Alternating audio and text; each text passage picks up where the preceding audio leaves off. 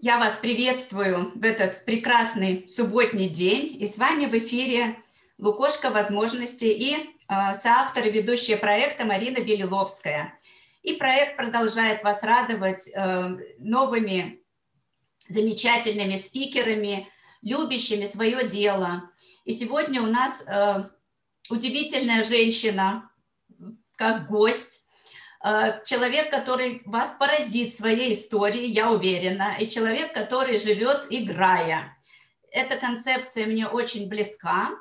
Я тоже начинающий игропрактик, но с удовольствием послушаю Ульяну во всем, что она нам готова сегодня рассказать, потому что Ульяна – автор 3 трансформационных игр и обучающий тренер 12 игровых продуктов и ведущая 49 игр. Ульяна – психолог, профессиональный коуч и руководитель школы игропрактики «Живи, играя». Автор колоды метафорических карт. Ульяна, добро пожаловать на нашей виртуальной американской земле. Вы в эфире, и я тогда временно удаляюсь, но я все время с вами. Отлично, супер. Для меня очень необычен тот формат, с которым, то есть такого взаимодействия, потому что обычно я либо разговариваю вот в эфире, параллельно идет сейчас на мою страницу в Инстаграм эфир, я приветствую еще и своих подписчиков тоже. У нас тема моя любимая сегодня, это тема любви к себе. Сейчас идет как раз игра «Моя, мне можно любить себя». И ну, наверное, почему эта тема важна и почему она для меня значима, потому что большую часть своей жизни, мне 39 лет, и большую часть своей жизни я провела, не любя себя. Но на приемах у психолога, которые мне рассказывали, что любить себя – это некоторая норма, так надо, это как-то нужно делать, что любить – это глагол, и это какие-то действия, которые непосредственно я должна делать. И что-то я делала эти действия, у меня ничего не получалось. Вот. Потом я выучилась сама на психолога, стала заниматься, ну, по большей части моей области интересов было такие мини-сообщества, я была таким клубным психологом, у меня были психологические клубы, поэтому мне очень радостно, что меня пригласили как раз вот в такой виртуальный психологический клуб.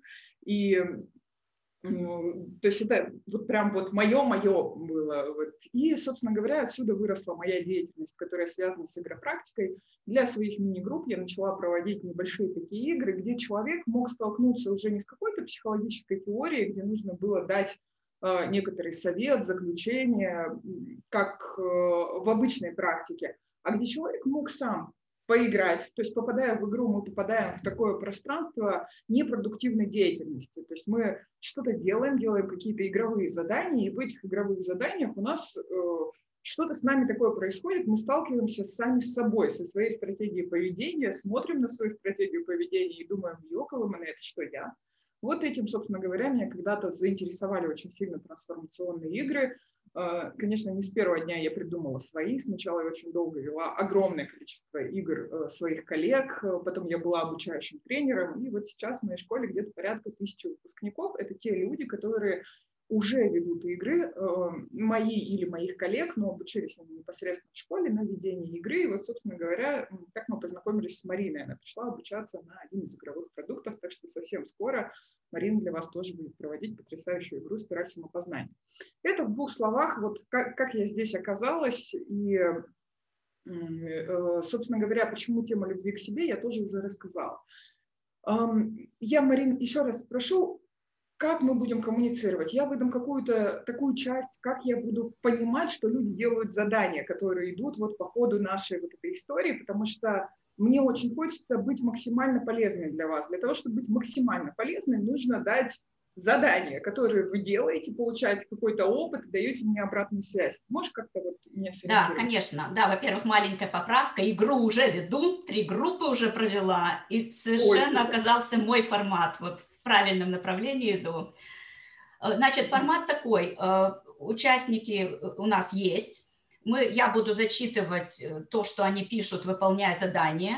Если они будут запаздывать, выполнять задание буду я. И давать обратную связь, то есть я готова То есть ты тоже будешь проходить? Да, я тоже буду, конечно. Да, хорошо, все. А давай, когда ты не будешь выключаться, и мы с тобой попробуем формат диалога, потому что наверняка тоже тема любви к себе, ну так ни один психолог не приходит в психологию, ну знаете, такой вот чистый лист, я такая вся, не знаю, там, продвинутая, и сейчас я хочу продвигать других. Как правило, в психологию как интересанты, как клиенты, а потом уже как специалисты мы приходим из некоторой такой истории, в том числе одна из частей этой истории – это не любовь к себе. Вот что ты знаешь про любовь к себе? Вот как вот ты это понимаешь? А я попрошу участников нашего эфира тоже написать, как вы понимаете, что значит любить себя. Ну, тема ухода за собой – это как бы одна тема, но это не про это для меня. Для меня любовь к себе – это про некий баланс, и я его вот, наверное, начала чувствовать. Это когда сердце колотится не 120 ударов в секунду, потому что все на пределе, иначе зачем? Это вот я полностью, вот это вот на коне, там, вперед. И для меня это источник энергии тоже. Но я чувствую, что даже такие ресурсы, которые мне даны природой, тоже и начинают потихонечку иссякать. И вот для меня любовь к себе – это вот этот вот баланс наполнения и отдачи, вот этот вот изящный танец, гармония между наполнением и отдачей. Вот это для меня любовь к себе. Классно. Вот и смотри, я уверена, что твое определение любви к себе абсолютно уникально, как и очень многие философские категории, которые есть в нашей голове. То есть мы говорим «любовь», но при этом каждый подразумевает что-то свое. То есть у нас мы не открываем словарь Ожегова и не смотрим, что же там написано, что же такое любовь. Когда речь заходит о философских понятиях, каждый понимает что-то как-то, ну вот какую-то свою такую категорию, что-то свое. В этом заключается огромная сложность, потому что мы в итоге там не понимаем. Вот как ты понимаешь, что ты себя любишь? Ты, вот то, что ты сейчас объяснила, ты находишься в ресурсном состоянии, значит, да. Что ты продуктивное делаешь для других людей, находишься в ресурсном состоянии, значит, ты себя любишь. Да, потому что все остальное, как мне кажется, я делаю. То есть на природе бываю, время себе уделяю. Ну вот все наши такие вот классические моменты, что там налей себе ванную солью, сделай массаж, сходи к косметологу, это я все делаю. Но вот я не делаю другого. Я иногда не позволяю себе быть в тишине. Вот в этом для меня природа и тишина – это тот ресурс, который вот выравнивает. Вот, смотри, любовь к себе, вот ты сейчас очень правильно такую делаешь акцент. Любовь к себе очень сильно связана с жизненным ресурсом. При этом большей части людей любовь – это существительное, это чувство. А любить – это глагол, это непосредственное действие. И вот та подмена, которая у нас почему-то в психологии тоже в том числе происходит, это как раз про то, что любить – это какое-то действие. Бывать на природе, наливать себе ванну или что-то такое. Нет, любовь – это чувство. Более того, это чувство биологически обусловленное, естественное. И каждый маленький ребенок, пока ему там что-то не поправили в голове, любит себя естественным образом. То есть любовь к себе – это чувство. Но когда мы растем, и когда мы проходим свои такие этапы становления личности, у нас рядом есть взрослые. И эти замечательные взрослые нам говорят, что нам правильно делать, ну, для того, чтобы адаптироваться в мире, что нам неправильно делать. И у нас к любви к себе приходит такое еще дополнительное понятие, которое называется самооценка. И вот эта вот самооценка – это то, как я себя оцениваю в этом мире. И у нас считается, что у нас есть какая-то вот, ну, как будто бы нормальная самооценка, а есть какая-то завышенная самооценка, а есть какая-то заниженная самооценка. И вот мы как-то тут вот, причем большая часть людей, когда я у них спрашиваю, что значит любить себя, они говорят, значит, у меня самооценка, все нормально. Вот я точно знаю, что я вот как-то, ну, что, то, что я делаю, вот то непосредственно правильно. То есть большая часть респондентов вот на тренинге, они как-то вот, вот это как-то отмечают. И теперь смотри, если мы возьмем понятие самооценки и вот этой вот нормы, соответственно, есть некоторое что-то высоко, есть что-то низко, а есть что-то нормальное. Вот нормальное – это тогда, когда я оцениваю свои действия как некоторые положительные. Когда я оцениваю, что я делаю, может быть, я даже совершаю ошибки, но мне так можно. Заниженная самооценка – это тогда, когда у меня есть некоторый идеальный образ, как Ульяна, например, сегодня должна вести вот этот тренинг. И я сегодня нанесла тон на лицо, и видно, что я вот такая немножко, ну, рябая, да, то есть еще после Турции, после солнышка, ну, вот как-то, и тон неровный. И моя самооценка относительно того образа, какой я должна быть, сегодня ниже, если у меня это требование существует. Если у меня к себе вообще нет никаких требований, ну, то есть, собственно говоря, и я сегодня, господи, я вышла, и слава богу, что я вышла, то у меня вроде как вот, ну, самооценка, все нормально, я выгляжу, как будто у меня она завышенная. Ну, то есть, понятно, да, вот эта история про самооценку. Так вот, в ключевом базовой комплектации, которая предоставлена к нашему телу, причем, ну, как физическому телу, так и психическому телу, у нас вот здесь вот требования с тем, что мы делаем, они должны совпадать. Тогда человек чувствует себя максимально комфортно, тогда он может спокойно действовать в этой жизни, опираясь на себя и чувствуя, что я хороший, я есть, я любим, ну, то есть какие-то «я могу». То есть это некоторая базовая комплектация. Но когда мы растем, мы вспоминаем, что у нас есть родители, которые говорят: ты должен быть таким, таким, таким, таким. Причем мы же воспринимаем от папы одну информацию, от мамы другую, от бабушки третью информацию. Мы идем в школу, и там есть тоже какие-то нормы. И со временем, годам, так, ну вот, когда нам 20-30 лет, мы уже имеем определенный образ. Какой же я должна быть? И до этого образа 100% респондентов, участвующих в моих опросах, отвечают, что они не дотягивают. И таким образом есть вот эти требования, есть вот такая, какая я. И вот чем больше вот этот разрыв, тем более дискомфортно я ощущаю себя с точки зрения своей внутренней оценки, оценивая себя как любящую, ну, то есть как возможность любить себя, как возможность потреблять что-то в этом мире, достойную чего-то, как могущую что-то сделать, ну, то есть могущую будет правильно, ну, то есть, в общем, чем больше вот этот разрыв, чем больше у нас в голове требований, тем меньше мы любим себя и тем меньше комфорт мы внутренне испытываем. Когда до меня это дошло, что моя любовь к себе никак не связана, то есть причем это дошло совершенно недавно, потому что, я еще раз повторюсь, большую часть своей жизни я прожила в концепции, что любить себя – это заботиться о себе там как-то вот физически, заботиться о себе как-то эмоционально, что любовь к себе – это глагол, и его там нужно пойти и сделать. Я прям прописывала списки дел, которые я должна сделать, и это снова увеличивало вот этот разрыв между тем, какая я реальная и что я могу в состоянии делать естественным образом, то, какой я должна быть. Поэтому сегодня наша задача – попытаться посмотреть, что же за требования есть у меня в голове относительно самой себя, которые составляют вот эту дельту. Причем мы будем на эти требования смотреть не с точки зрения ну, вот, каких-то эфемерных вещей, а с точки зрения того опыта, который у нас был получен. То есть, например, от мамы я узнала, что хорошая девочка, ну, вот, которой я бессознательно хочу быть до сих пор, хотя мне 39 лет, она ведет себя вот так-то, так-то. И это первый такой список требований.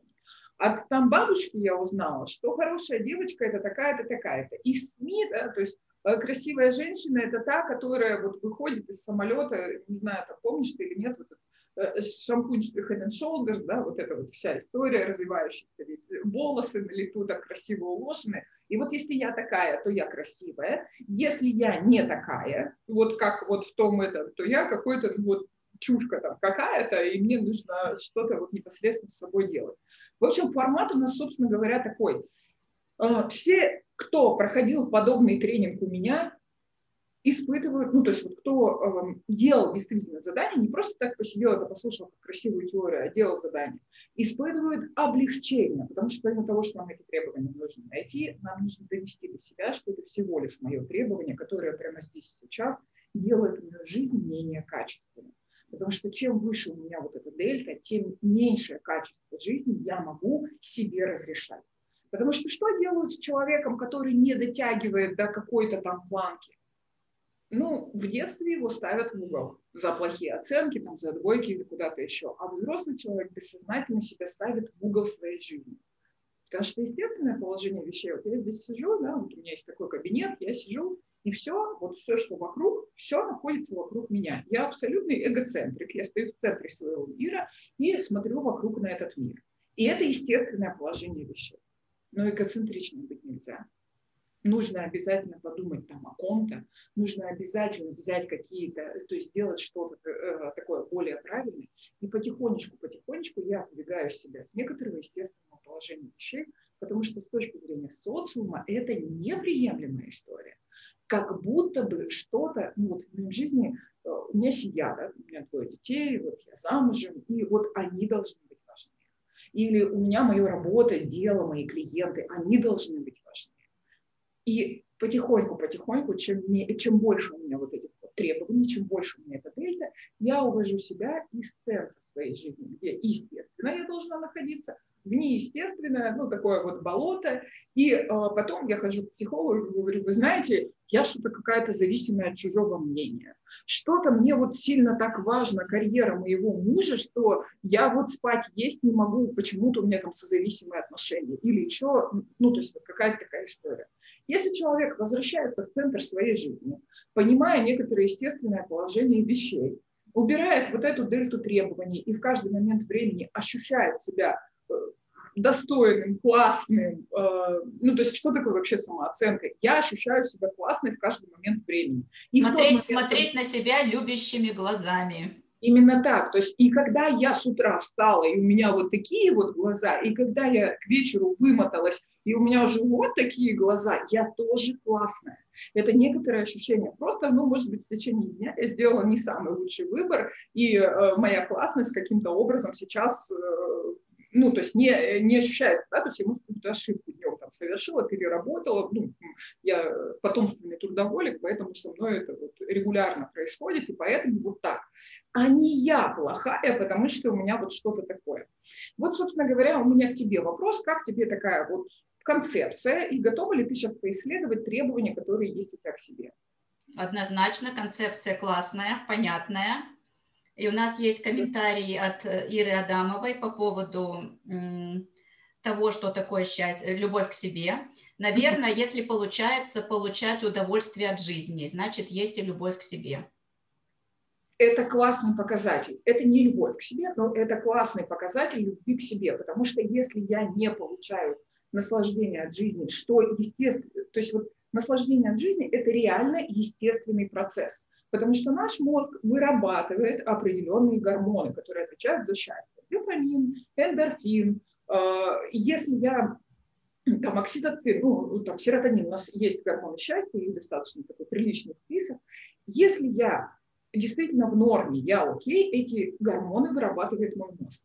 Если я имею к себе требования, что я должна быть, вот я должна не вот так сидеть вальяжно, я должна быть вот как-то выглядеть по-другому, я должна, ну, то есть, не знаю, что-то говорить, вот сегодня презентацию, например, сейчас открыть презентацию, да, и я уверена, что у меня есть спикеры, которые выступали с презентацией, а вот сегодня без нее, я должна лучше подготовиться как-то еще, то есть вот если вот таких я должна быть много, то во время выступления, помимо, точнее, вместо эндорфинов я буду испытывать 2 других гормона, которые будут называться адреналин и кортизол. Вот, кортизол – гормон стресса, адреналин – гормон загнанной лошади. Да? То есть это то, что непосредственно дает мне быстрее, выше, сильнее. То есть на какое-то время адреналин дает даже удовольствие. Ну, то есть я сама любитель там, попрыгать с тарзанки или там, с парашютом, или вот сейчас я очень хочу в аэротрубу слетать. Вот, но тем не менее... Классно, я летала. Да? Супер, да. Вообще.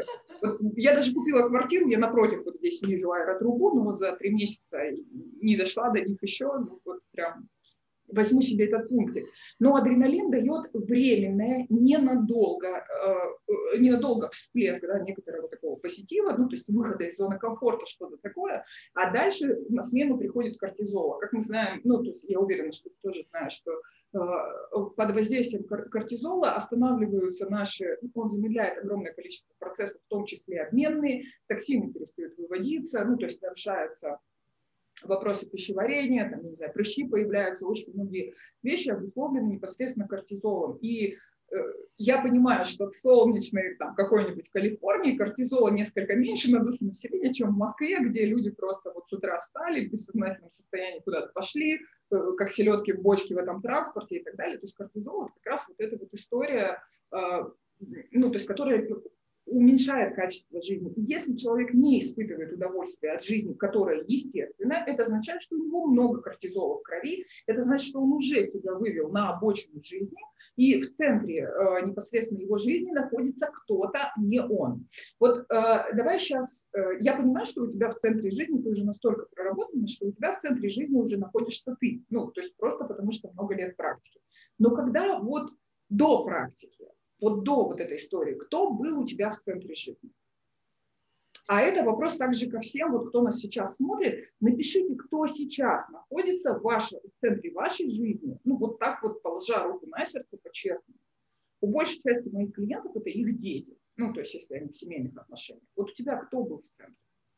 Сейчас отвечу, еще зачитываю вопрос от Елены. То есть любовь к себе – это принятие себя такой, какая есть, а где же здесь черта с любованием собой? Я отвечу чуть-чуть попозже. Так, в центре всегда, наверное, находилась деятельность у меня, то есть достигательство. Цели. Ты ставила в центре своей жизни цели. Цель, которая опять-таки идет от мамы.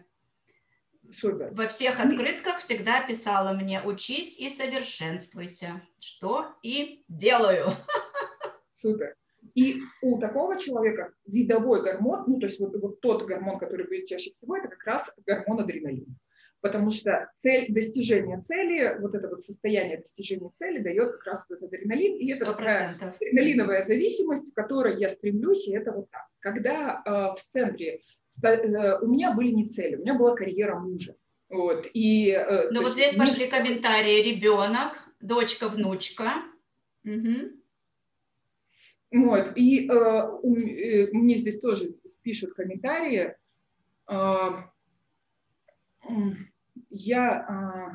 Альмира, я не смогу в рамках сегодняшнего эфира ответить на ваш вопрос, но если вы мне напишите в личку, мы с вами сможем его обсудить. Вот смотри, когда у нас в центре какой-то другой человек, неважно, ну, в моем случае это была карьера мужа, то для кого-то это дети, то мы ставим свое внутреннее благополучие в зависимости от их результатов, в зависимости от их состояний. И это крайне нечестно по отношению к ним. Причем со стороны мы выглядим очень сильно социально приемлемо. Ну, то есть вот со стороны мать, которая поставила в центр жизни своих детей, положила на них карьеру, там, я не знаю, от чего еще обычно матери отказываются, какое-то там свое удовольствие, ночами не спала, свое здоровье оставила детям.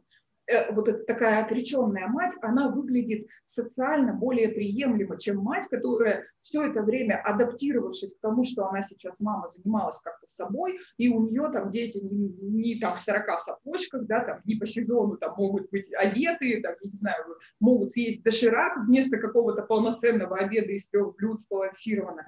То есть мы социально, такие интересные существа, мы превозносим отречение. Вот какое-то самопожертвование, особенно это у женщин есть. Вот мы это ставим, что мы как будто бы так лучше. Но это неправда. Это, к сожалению, противоречит естественной биологии, которая есть у нас. Теперь я хочу ответить вот на вот этот вот вопрос, то есть где же непосредственно любование собой.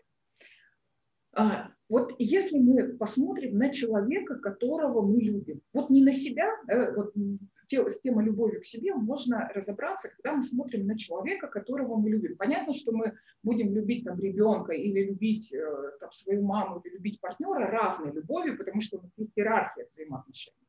Но давайте посмотрим со стороны партнера, потому что по отношению к самим к себе мы не мамы, да, и не дети, а больше вот какие-то у нас в отношениях с самой собой партнерские отношения.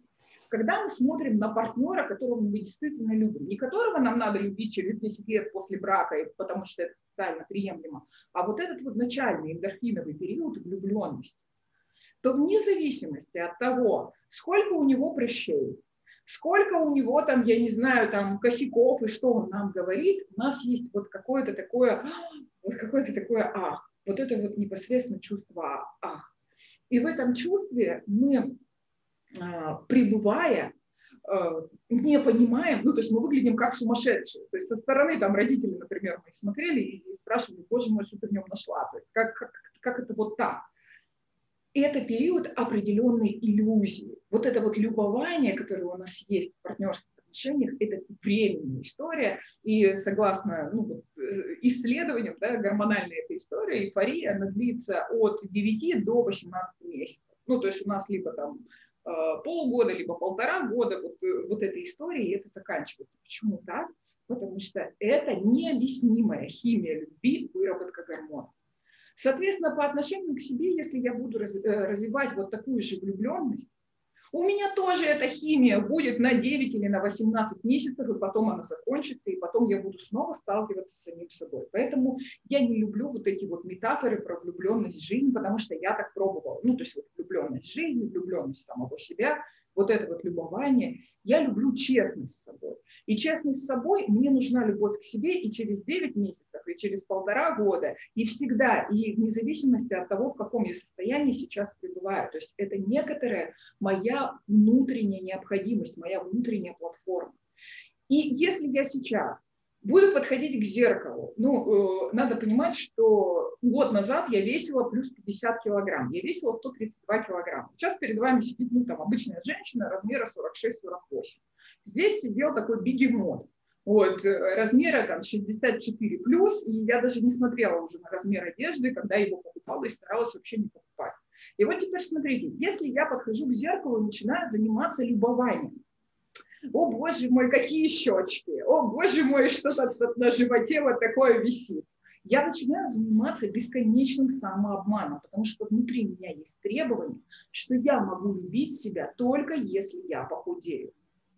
И это внутренний конфликт, я вроде как делаю действия, которые мне сказал психолог, а мне психологи говорили: тебе нужно полюбить вот свои жиры. Иди и пойди полюби морбидное ожирение. У меня было морбидное ожирение, это значит, что больше 50% моего веса составлял вот этот вот лишний вес, лишний жир.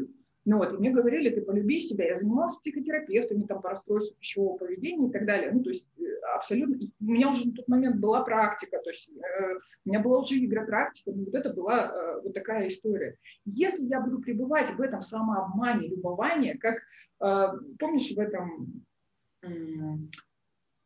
фильме, советский старый фильм, я самая обаятельная и привлекательная, там все мужчины там кладутся штабелями и так далее, я далеко не уеду. Я уеду максимум до вот этой станции там на 1,5 года убедить себя в какой-то штуке. Поэтому я не люблю аффирмации, поэтому я не люблю вот эти вещи, потому что они не про честность. Про честность будет: у меня есть лишние жиры.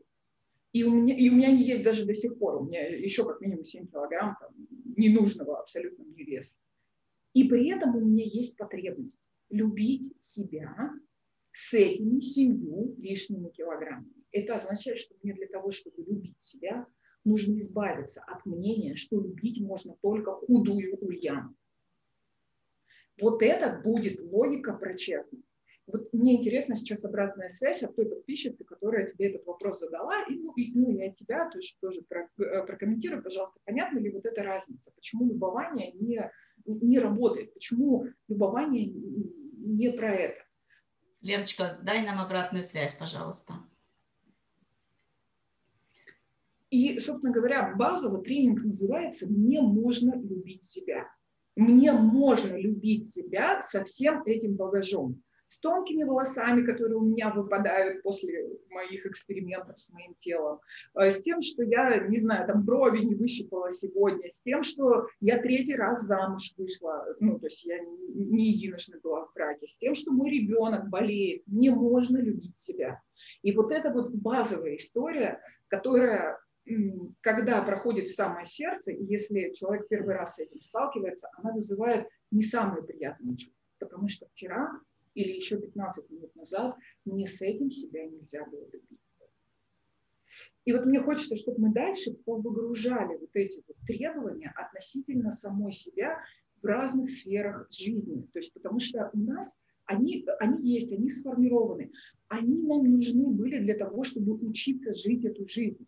Но как и многие, по факту это ограничивающие убеждения, про которые сейчас поется из каждого утюга. И я очень много работаю со своими ограничивающими убеждениями. Любое ограничение, оно нам было нужно, когда мы были маленькими и росли. То есть наши родители нам говорили: не лезь в розетку, током убьет.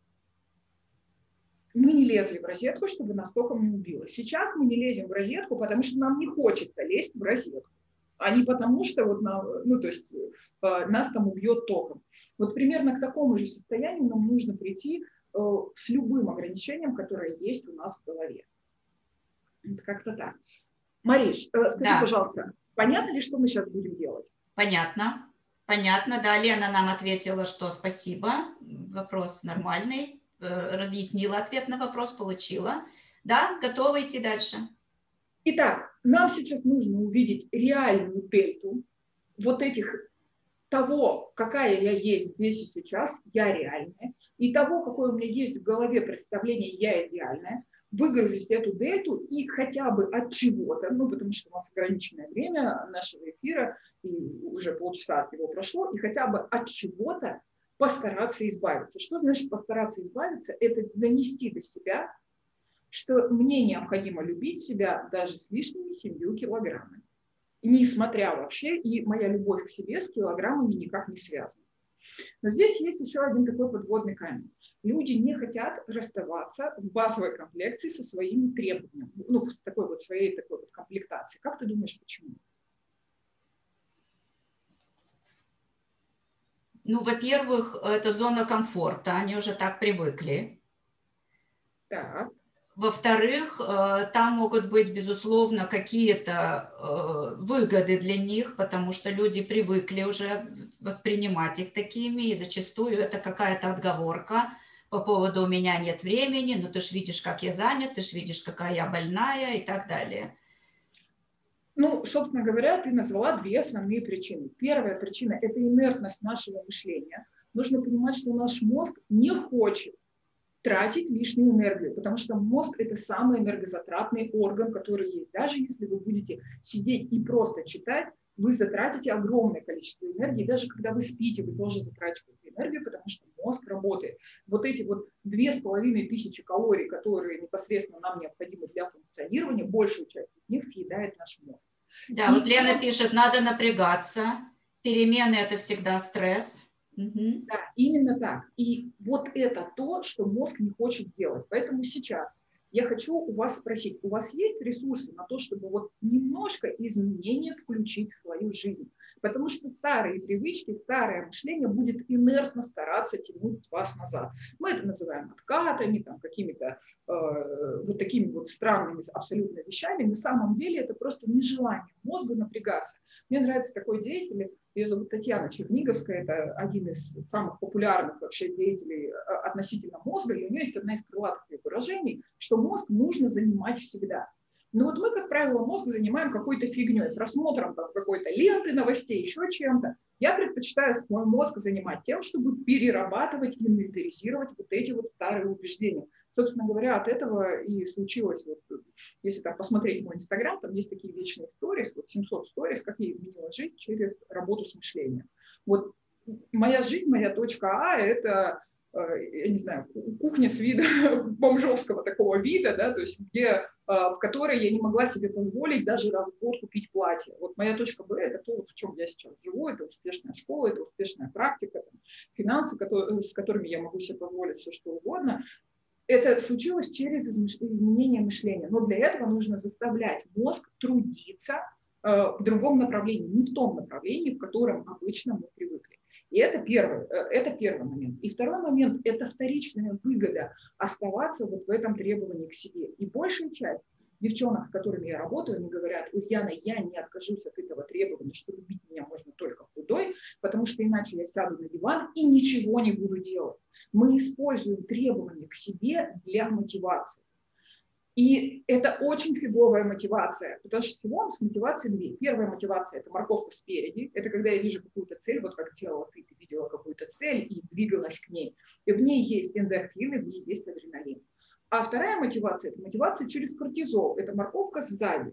И, как правило, у большей части женщин, когда они ко мне приходят сзади, уже вставлен целый огород морковок, потому что нужно быть и такой, и сякой, и под... Помните, да, что под действием кортизола мы не можем нормально двигаться. Это гормон, который нас сдерживает. Это гормон, который не дает мозгу потратить большое количество энергии, и это такой замкнутый круг в никуда. И человек не отказывается от своих требований, даже когда он их знает. Ну вот по-честному, сейчас же у тебя уже есть мысли, какие у тебя есть требования, от которых отказаться. Что значит отказаться от требований? Это вот на раз-два просто взять и не думать так, больше не иметь к себе этого требования. Ну вот просто не иметь от себя такого ожидания. Но мы от него не отказываемся, потому что оно нас мотивирует. Если я сама себя сейчас не загноблю за то, что я пришла без тонака в эфир, то в следующий раз я тоже приду без тонака. И вот всегда я буду на эфирах, это же потом запись будет, я на эфирах буду страшно. Это все будут смотреть на YouTube-канале, и все будут знать, что у меня вот прыщи. Понятно, да, вот эта вот логика? Да. Поэтому... Вот об этих двух вещах я хочу сейчас вас предупредить. И давайте как раз начнем вот с этой сферы красоты. То есть сферы своего тела, потому что у женщины ощущение себя красивой, не красота стандартного какого-то характера, а ощущение себя красивой является вот той некоторой базой, с которой... я могу классно двигаться в этом мире. Причем это связано и с деньгами, которые я могу получать, и с отношениями, каким мужчинам я могу нравиться. Потому что женщина, которая себя считает уродиной, никогда в принципе не выйдет замуж за мужчину из какого-то там высшего света, условно говоря, потому что она не будет считать себя достойной. Поэтому, итак, нужно ответить максимально честно на вопрос. Я красивая только когда, и продолжите этот список. И здесь не одно требование. Я могу себя ощущать красивой только если что. Вот что у тебя в этом пункте?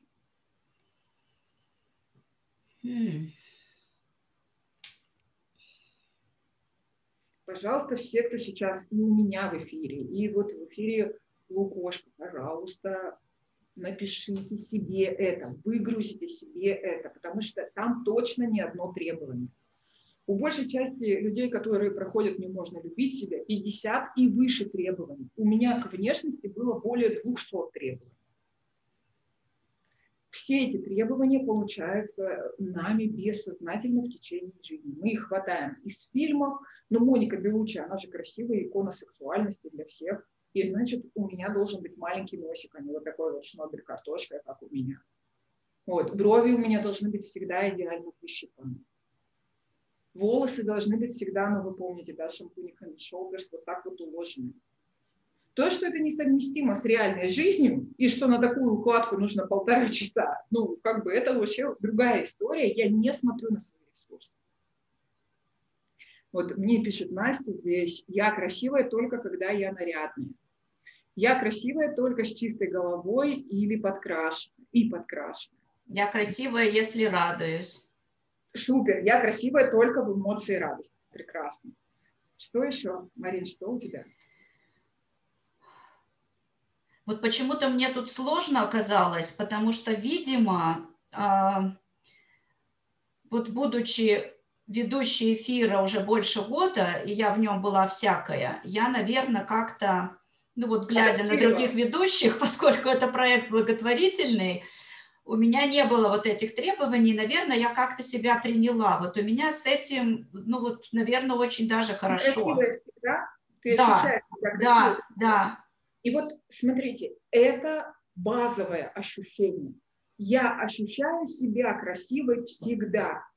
Даже если я на ночь поела селедки, а с утра встала вот с такими вот синяками. Я смотрю, и я вижу просто синяки от селедки, ну, потому что там вода не ушла. И это базовое ощущение, которое является, ну, необходимой жизненной историей для каждой женщины. Ощущение себя красивой в любом случае. Леночка пишет, я красивая, когда выспалась, мышцы в тонусе и в хорошем настроении. Ну вот, наверное, про мышцы в тонусе. То есть вот, наверное, у меня вот эта вот красота тела, причем животик, появившийся там после 50, я уже приняла, а вот именно тонус мышц, красивая кожа, вот. То есть, ну, есть, безусловно, какие-то моменты, вот, красивые волосы я люблю, ну, то есть, они меня не то что беспокоят, но вот есть у меня, я начала писать тоже, каблуки, вот у нас же есть вот эти вот все, ей 80 лет, ей там 85, а она с маникюром до сих пор, вроде как, и на каблуках. Супер. Теперь смотри, кто у тебя здесь икона женственности. Ну, то есть у тебя здесь икона женственности, это женщины, которые старше тебя, и при этом они ухаживают. Это означает, что внутри есть ограничения, что с возрастом женщина перестает за собой ухаживать, и это как бы норма. Ну, то есть это некоторое внутренне ограничивающее убеждение. Наверное, да. Я красивая, когда я худая, худая-худая идет в каждом сообщении, счастливо улыбаюсь, глаза горят, волосы не пушатся. Когда смотрю на себя без очков, красивая, потому что любимая и любящая.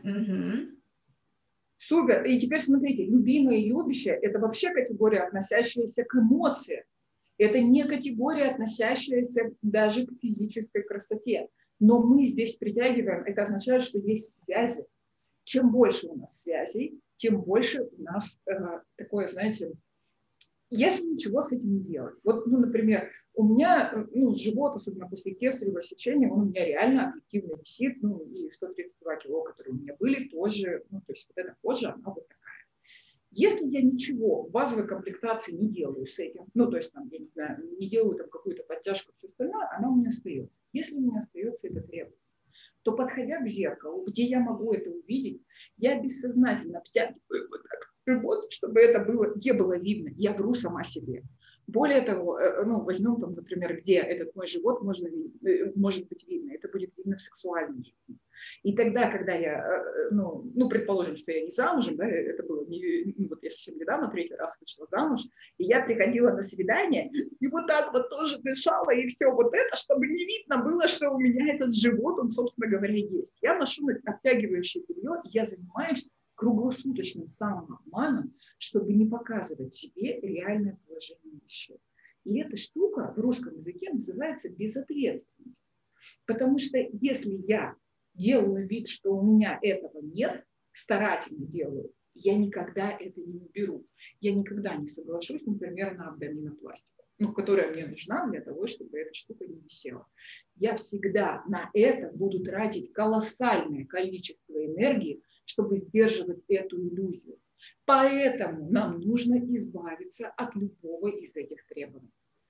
И тогда моя мотивация для того, чтобы мои волосы лежали хорошо, будет не из морковки сзади, ну, то есть кортизола того, вот, о котором мы говорили, а из морковки спереди. Я просто хочу, чтобы у меня красиво лежали волосы. И тогда качество моей жизни будет совершенно другим. Понятно, да, вот эта разница? Мне очень хочется, у тебя там есть быстрые реакции. Пожалуйста, вот те, кто меня смотрит, поставьте, пожалуйста, плюсик в чат, кто понимает вот эту разницу мотивации. Когда я себе вру и делаю вид, что у меня подтянутый живот, и когда я, ну, просто, вот особенно с лишним весом, ну, это я просто сегодня отекла. Это там плюс 2 килограмма, это ничего страшного, это гуляющий вес, я просто вот сегодня отекла. Вот. Ну, просто не сходятся джинсы, ну ладно, они сели у меня после стирки, то есть там 15 раз я их до этого стирала, они у меня не сели, а сегодня они у меня сели после стирки. Вот эта вот история про вот эту вот разную мотивацию. Когда мы избавляемся от требований, мы просто можем сделать, собственно, и моя трансформация с моим лишним весом, она случилась, когда не стало просто можно стать худой, и тогда я стала предпринимать правильные действия по снижению веса, признала, что я больной человек, признала, что у меня есть расстройство пищевого поведения, признала, что мой вес связан там с моей зависимостью от моего мужа, ну, и так далее. То есть вот эта вот вся история со мной произошла. Да, вот мне пишут, что сложно принять возрастные перемены, красота равно молодость. Опять мы имеем дело снова с ограничивающим убеждением, когда красота равно молодость, потому что красота не равно молодость. Ну вот, да, здесь тоже Светлана пишет, красивая, когда без морщин, с ровными зубами, без седины. Тема зубов – это тоже моя тема, потому что у меня была огромная диастема, вот сейчас я заканчиваю на суперлайнеры, и у меня уже ровные зубы, то есть это тоже история. Но пока я сидела, как мне предлагали, прими себя с неровными зубами, убеди себя, что это вот… То есть смотрите, что это не будет никогда эстетически с точки зрения норм общества. Но я могу себя научить чувствовать себя красивой вот с этими неровными зубами, ну, то есть которые были у меня, и теперь у меня стоят эрлайнеры, и мои зубы уже практически пришли вот в это состояние ровности. И если я захочу, я их сделаю большими, там, как у голливудской звезды, потому что мои зубы в базовой комплектации маленькие. Я могу менять только то, где я максимально относительно себя честная и где я не сдерживаю какую-то иллюзию. Давайте теперь еще немножечко про то, как менять. Ну, потому что вот там про волосы, про кожу и про все остальное. Поменять это означает донести до себя, что мое ощущение красоты не связано с нормой, стандартом или моим вот этим старым представлением. Это лишь представление оттуда, откуда я его подцепила. И вот теперь, откуда ухоженные волосы? У меня из шампуня Ходюшова. У тебя откуда ухоженные волосы? Вспоминай.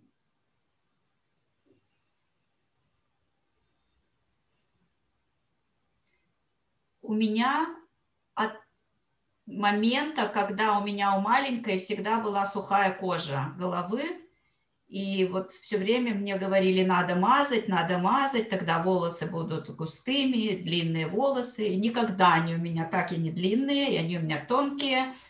Ну вот. То есть, смотри, вот эта штука с тобой случилась 50 лет назад, ну там 45 лет назад. То есть, вот, и вот с этой историей ты живешь 45 лет. В этом месте всегда есть напряжение, всегда есть форма.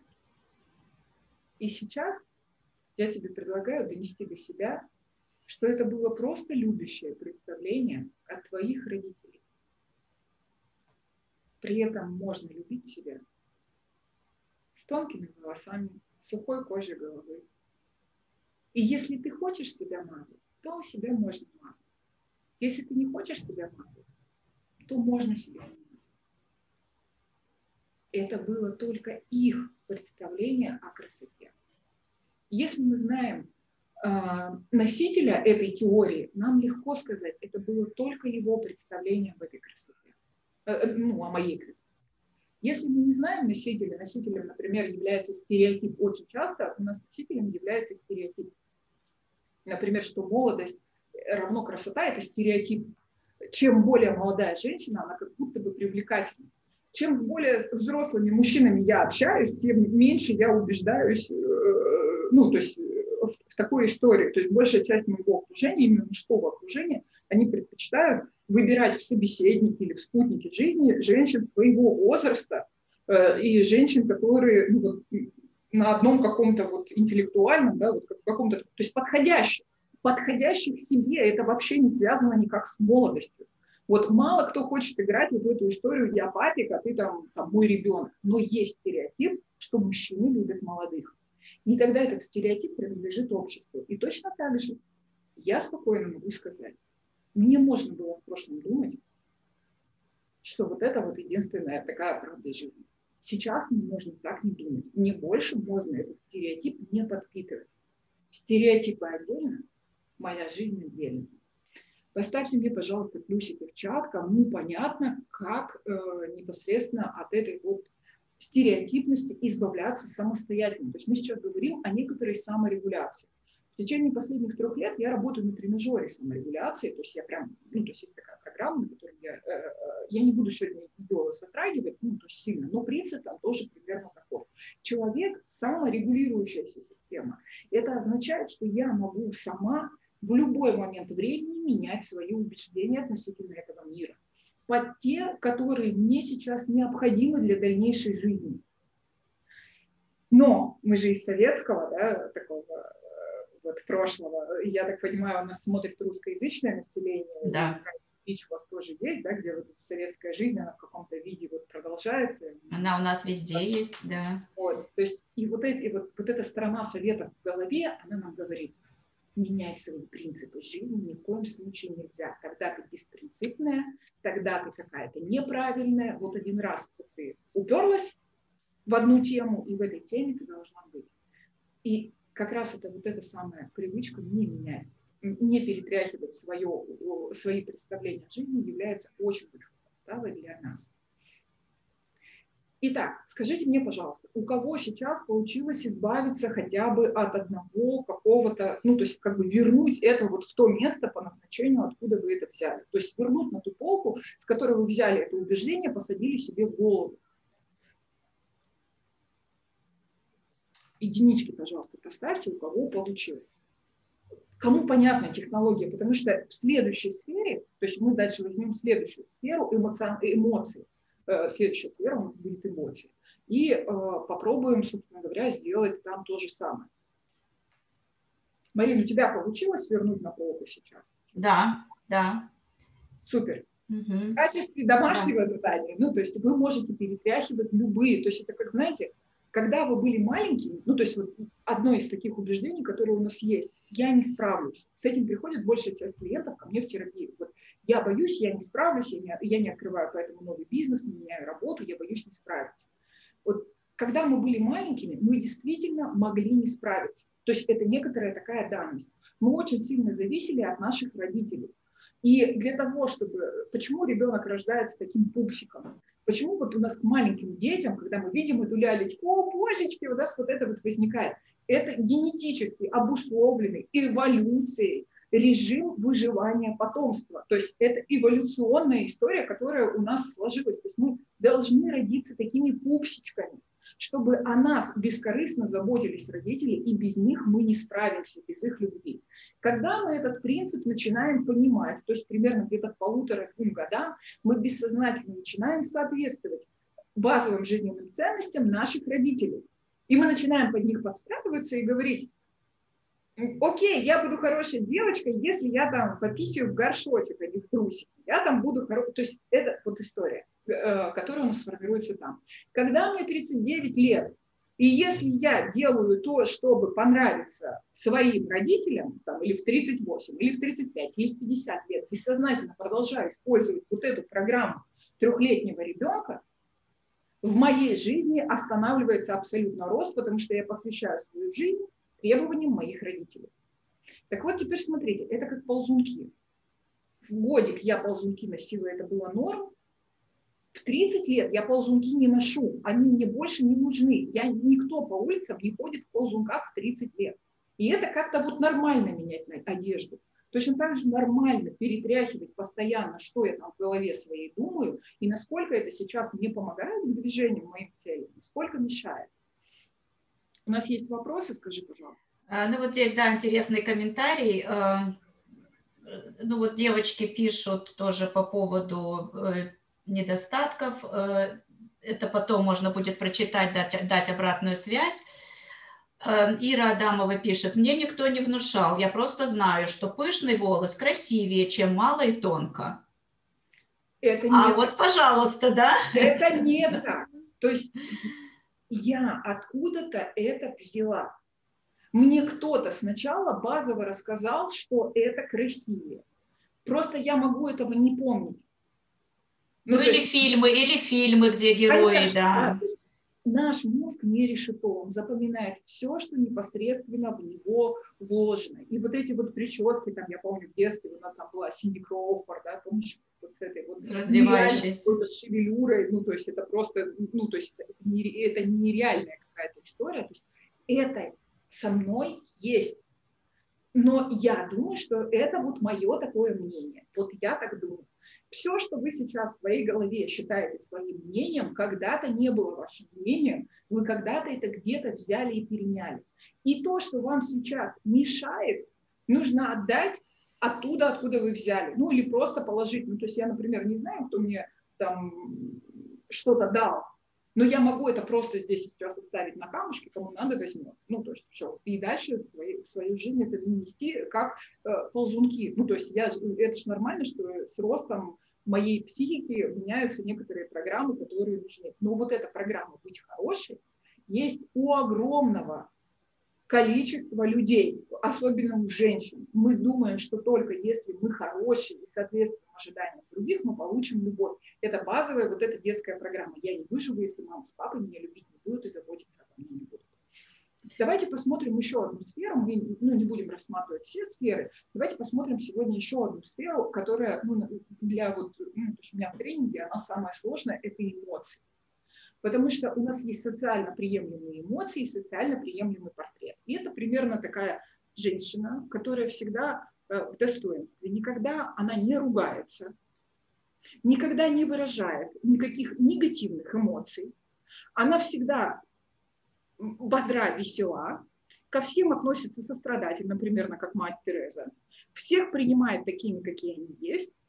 И при этом еще она должна быть успешной и достигать каких-то своих целей, потому что, ну, то есть за плечами у нее должен быть какой-то успешный успех и счастливая жизнь. В эмоциональной сфере у нас, у абсолютно всех, есть невероятное количество требований, несовместимых с реальной жизнью. Потому что в реальной жизни эмоции являются нашим инструментом, которые позволяют нам ориентироваться в том, что нам нравится, что не нравится. Они показывают как раз вот те ползунки, которые мы носим, они нам показывают, что о, вот здесь у меня есть ограничения, и это не всегда, точнее, это всегда неприятная история. При этом наши эмоции нам также показывают границы нашей личности, наше личное пространство, и когда наши личные границы кто-то пересекает, мы далеко не с благостным выражением лица их встречаем. Мы обычно их встречаем с гневом, ну, агрессией, раздражением. Ну, в принципе, это одно и то же, это один спектр эмоций, который, ну, в базе называется гнев или злость. Вот, собственно говоря, давайте сейчас посмотрим, какие... То есть вот в базе я живой человек. Я могу даже ругаться матом. Вот честно, даже раз на эфире ругалась матом, когда не могла донести свою мысль. Я могу выражать, то есть я могу быть абсолютно разным. Вот это некоторое мое базовое состояние. Какие же я к себе имею требования, какой я должна быть? Что меня здесь сдерживает? Друзья, Марин, какие требования к эмоциональному состоянию? Все остальные тоже, пожалуйста, напишите, какие у вас требования к вашему эмоциональному состоянию.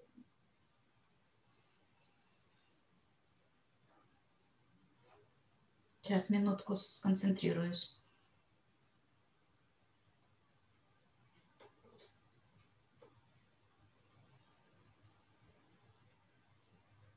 Какой ты должна быть? Какой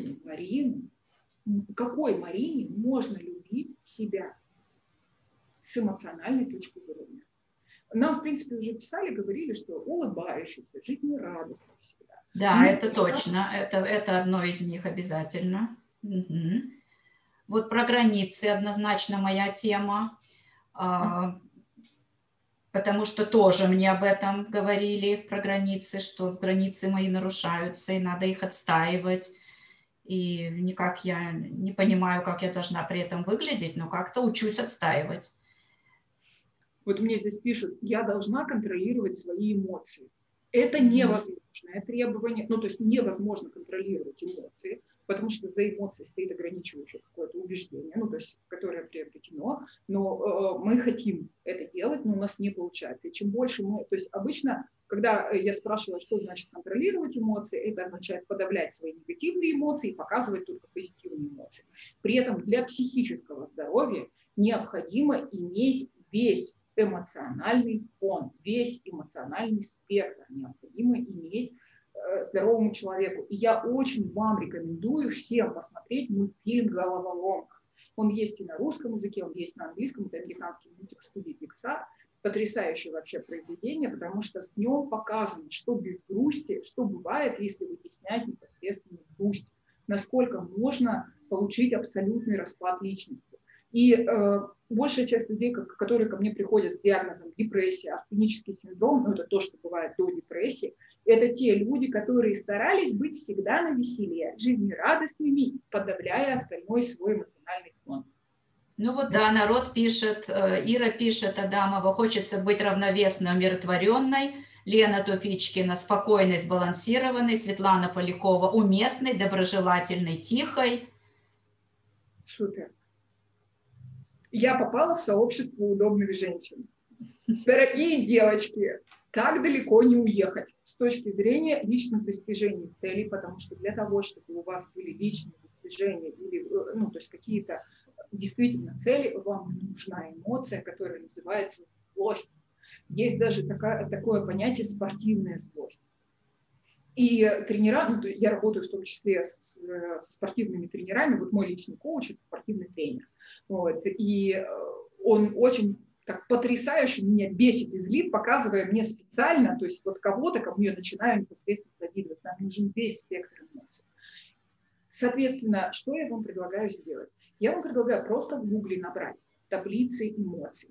Вот просто наберитесь в качестве такого домашнего задания, потому что мы не успеем всю эту сферу сегодня с вами разобрать, и выделите для себя, возьмите 3 маркера и выделите для себя эмоции, которые вам можно испытывать в базе зелененьким цветом, ну, как светофор, желтый, который, ну, можно... Я могу в комментарии поставить колесо Плутчика, по-моему, он называется.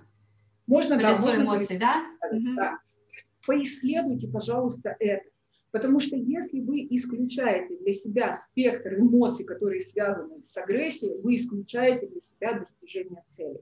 Если вы исключаете спектр эмоций, раздражения и все остальное, вы бессознательно в центр своей жизни ставите кого-то, для кого вы хотите быть удобной. И это очень большая печалька, это просто нужно взять как некоторый факт. И если вы захотите это изменить, ну, то есть обратиться к Марине, обратиться к другому психологу, специалисту, к мне можете обратиться и проработать это. Потому что для базовой функциональной жизнедеятельности нам нужны эмоции. Эмоции – это всего лишь маркер. Ну вот, смотрите, например, у меня есть к себе требование, чтобы я была всегда жизнерадостной. Но когда я устаю, я же физически не могу быть жизнерадостной. То есть, когда у меня кончились ресурсы, я не могу быть жизнерадостной. Я смотрю на себя, ну, может, даже не в зеркало, просто так, и начинаю себе говорить: соберись, тряпка, ты такой должна быть. И я трачу последние ресурсы вместо того, чтобы потратить их на отдых, а отдых тоже требует ресурсов, даже хотя бы планирование отдыха, переключения на отдых. Я их трачу на то, чтобы соответствовать некоторой вот этой эмоциональной маске.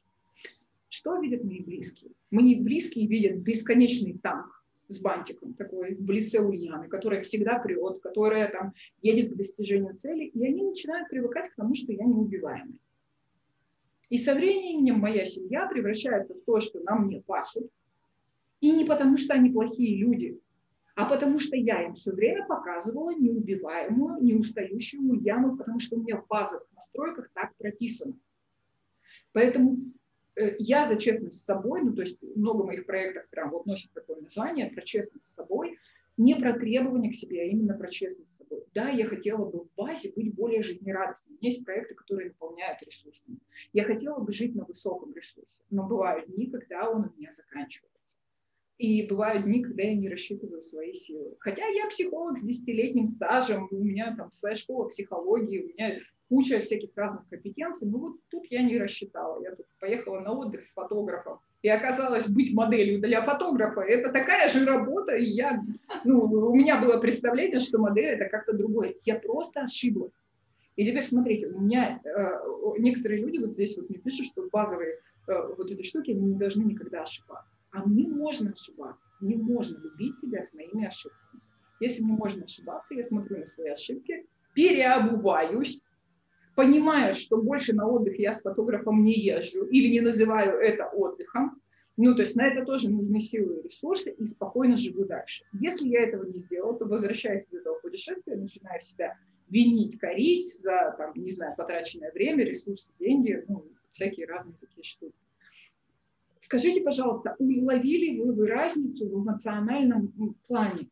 Мне бы, конечно, хотелось поговорить еще поглубже. Я понимаю, что у нас был час времени запланирован, и сейчас нам нужно уже закругляться. Мне бы, конечно, хотелось здесь поговорить, но эмоциональная сфера – это сфера максимального внутреннего конфликта, когда вы просто, ваши требования несовместимы с жизнью. И вот про это мультфильм «Головоломка». Кстати, кто-нибудь смотрел «Головоломку»? Поставьте плюсик, кто смотрел «Головоломку». Марина, да, смотрела. Угу. Угу. Так, у нас тут много комментариев. Давай. Да, не знаю, насколько мы сейчас прочтем. Так, Лиля пишет: сокращение круга общения дает свободу. Так, тоже это скорее всего, ну, я так могу предполагать, что сейчас у того, кто комментирует, очень мало жизненных ресурсов, то есть уже есть какое-то истощение, поэтому есть желание, ну, как-то вот побыть в себе, а разрешения на это нет.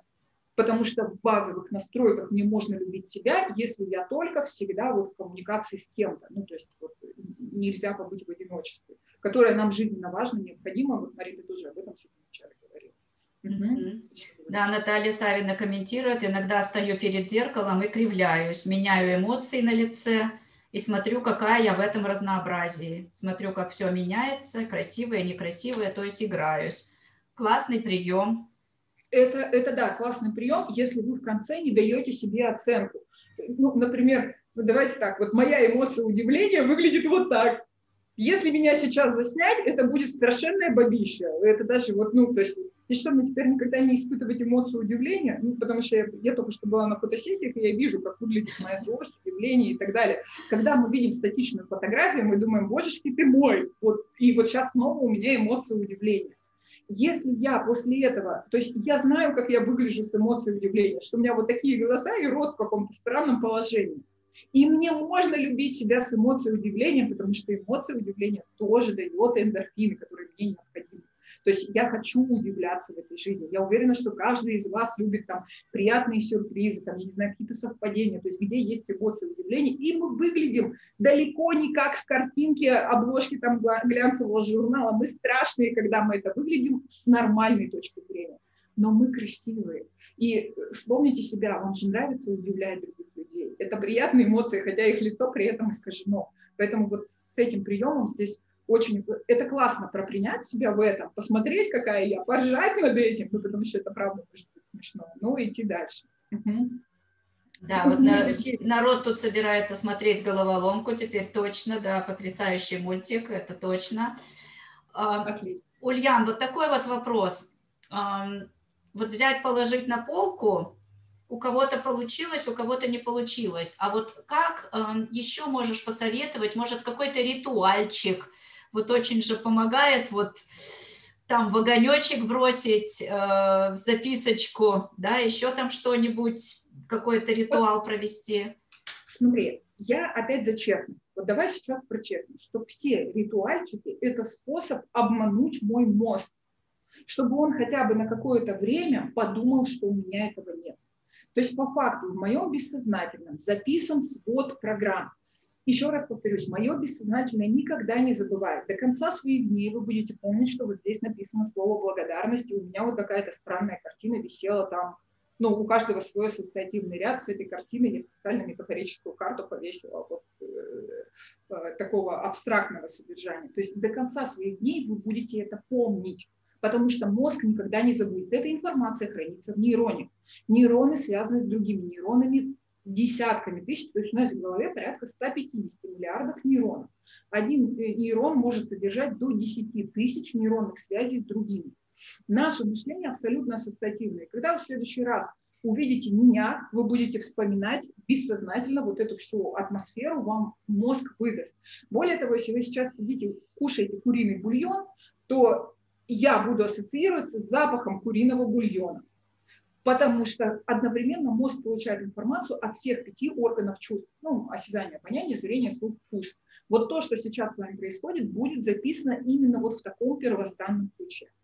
Теперь, когда я хочу что-то переработать, это означает, что я хочу разорвать существующую нейронную связь и построить новую нейронную связь. Разорвать существующую нейронную связь – это донести до себя, что, дорогой мозг, больше вот этой связью не пользуйся. Ну, например, я переехала из одной квартиры в другую, в прошлой квартире у меня выключатели были сверху, сейчас они снизу. Когда я автоматически захожу в комнату, я делаю вот так.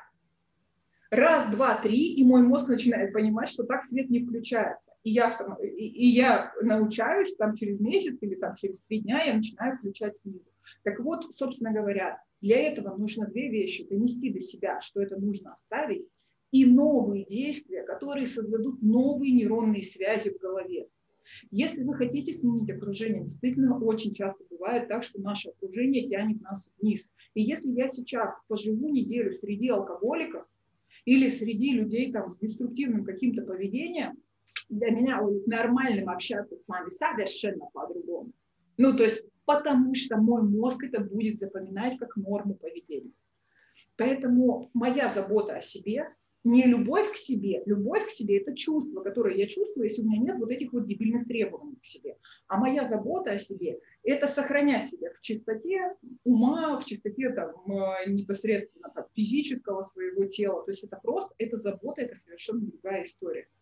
Поэтому если мне нужен ритуальчик, вот если вы действительно смотрите на себя и думаете, так, если мои там требования заморозить, а потом там их куда-то там выкинуть, да, или отправить на лодочке куда-то, и мне это поможет, идите и делайте. Это, как бы это смешно ни звучало. Это тоже способ саморегуляции.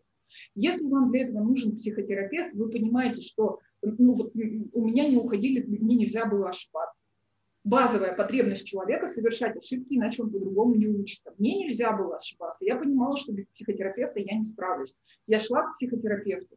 Я понимаю, что мне вот нужен мой тренажер. Я каждый день работаю на тренажере. Я захожу, это когнитивно-поведенческий подход запрограммированный, и я проговариваю, донося до себя с помощью тренажера, там, синтезатор речи сначала говорит мне фразу, я потом до себя доношу.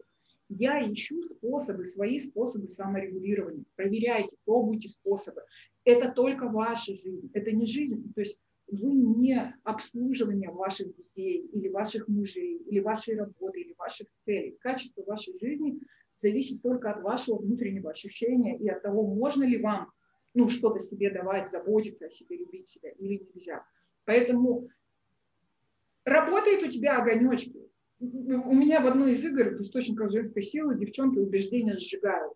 Ну, то есть, относясь к этому так. Окей, пускай работает это. У кого не работает, приходите когнитивно-поведенческий подход под это специально заточен. То есть, я испытываю желание, и я ищу инструменты. Все, ты знаешь, в психологии настолько все просто, но чтобы это было так просто, мне понадобилось 10 лет практики. Потому что сначала это было, боже мой, как же там это все вот работает. То есть каждый выбирает для себя, как ему лучше избавиться от старых вот этих своих требований.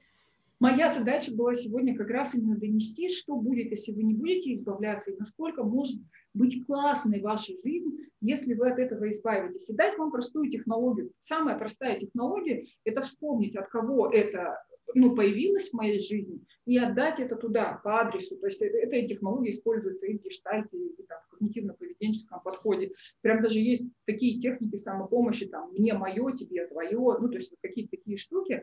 Понятно, в расстановках, да. В расстановках это используют. То есть это, все остальное – это просто оболочка, как я это делаю. Но в базовой истории я ищу способ, как это избавиться. Кому-то помогают, не знаю, практики поклонов, пойти свечку поставить в церкви за там, того человека. То есть это просто все способы.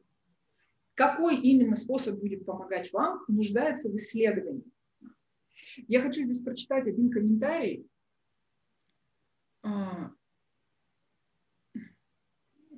Ушел комментарий, вот прям мне он очень...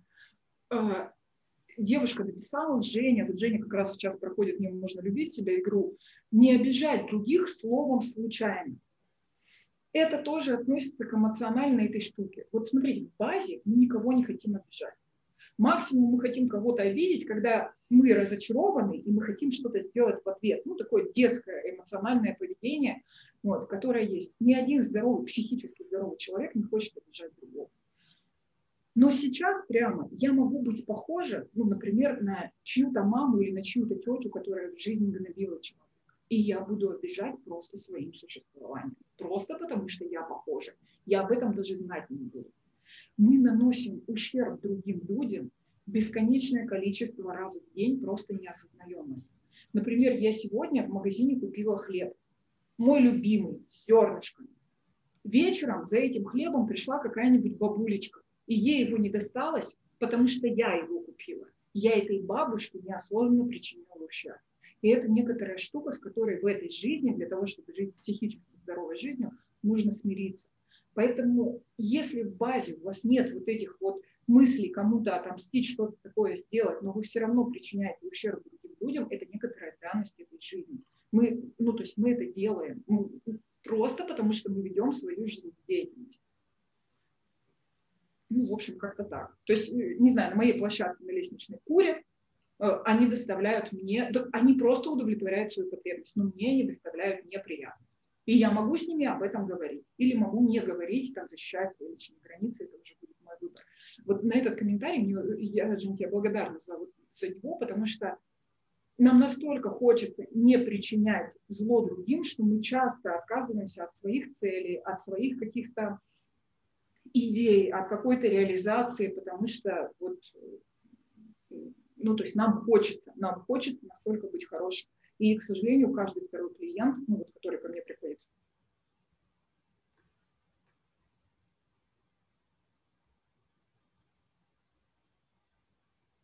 Ну, то есть вот как здесь такая, что плохо слышно у меня. Да, это у меня немножко. Угу. Все нормально слышно, Ульяна.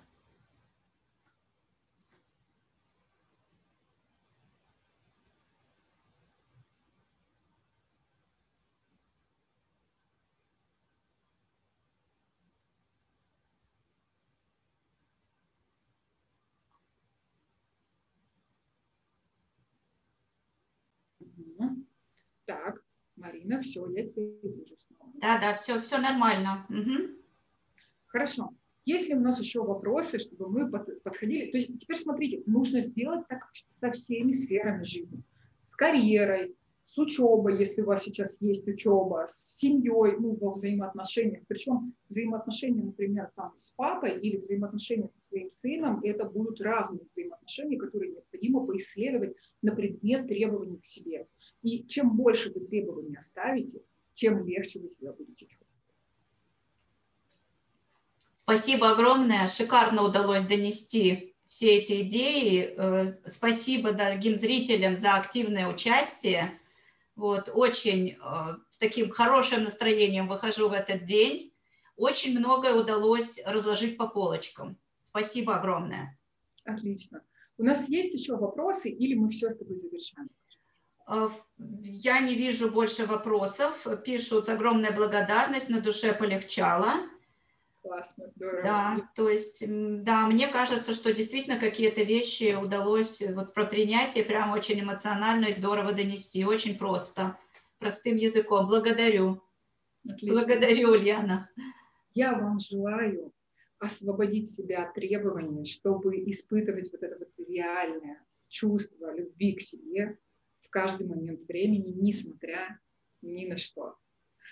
Потому что от этого зависит качество жизни. Самый легкий способ улучшить свое качество жизни – это не переехать в какую-то трехкомнатную квартиру или еще что-то сделать, а избавиться от требований, которые душат вас самих. Поэтому желаю вам убрать вот эти руки со своей шеи и, собственно говоря, радоваться своей жизни. Собственно, радость жизни – это естественное базовое состояние, которое приходит, когда мы убираем требования. Марина, да, спасибо. Нас благодарят, да. Спасибо большое, Ульяне, очень интересное и полезное общение, огромное спасибо. Вот, и удачи. В анонсе сегодняшнего мероприятия есть Инстаграм Ульяны, так что, пожалуйста, добавляйтесь в подписчики, и у Ульяны есть очень много всего интересного, и мы на связи. Отлично. Ну, все. Да, всем всего доброго, благодарят за энергию. Действительно, Ульян, энергия, доброжелательность. Спасибо огромное, даже без стонера была хороша. Отлично. Всего доброго, доброго дня. Да, и я тоже прощаюсь со своими подписчиками. Всем пока-пока. Вот, и я надеюсь, что эфир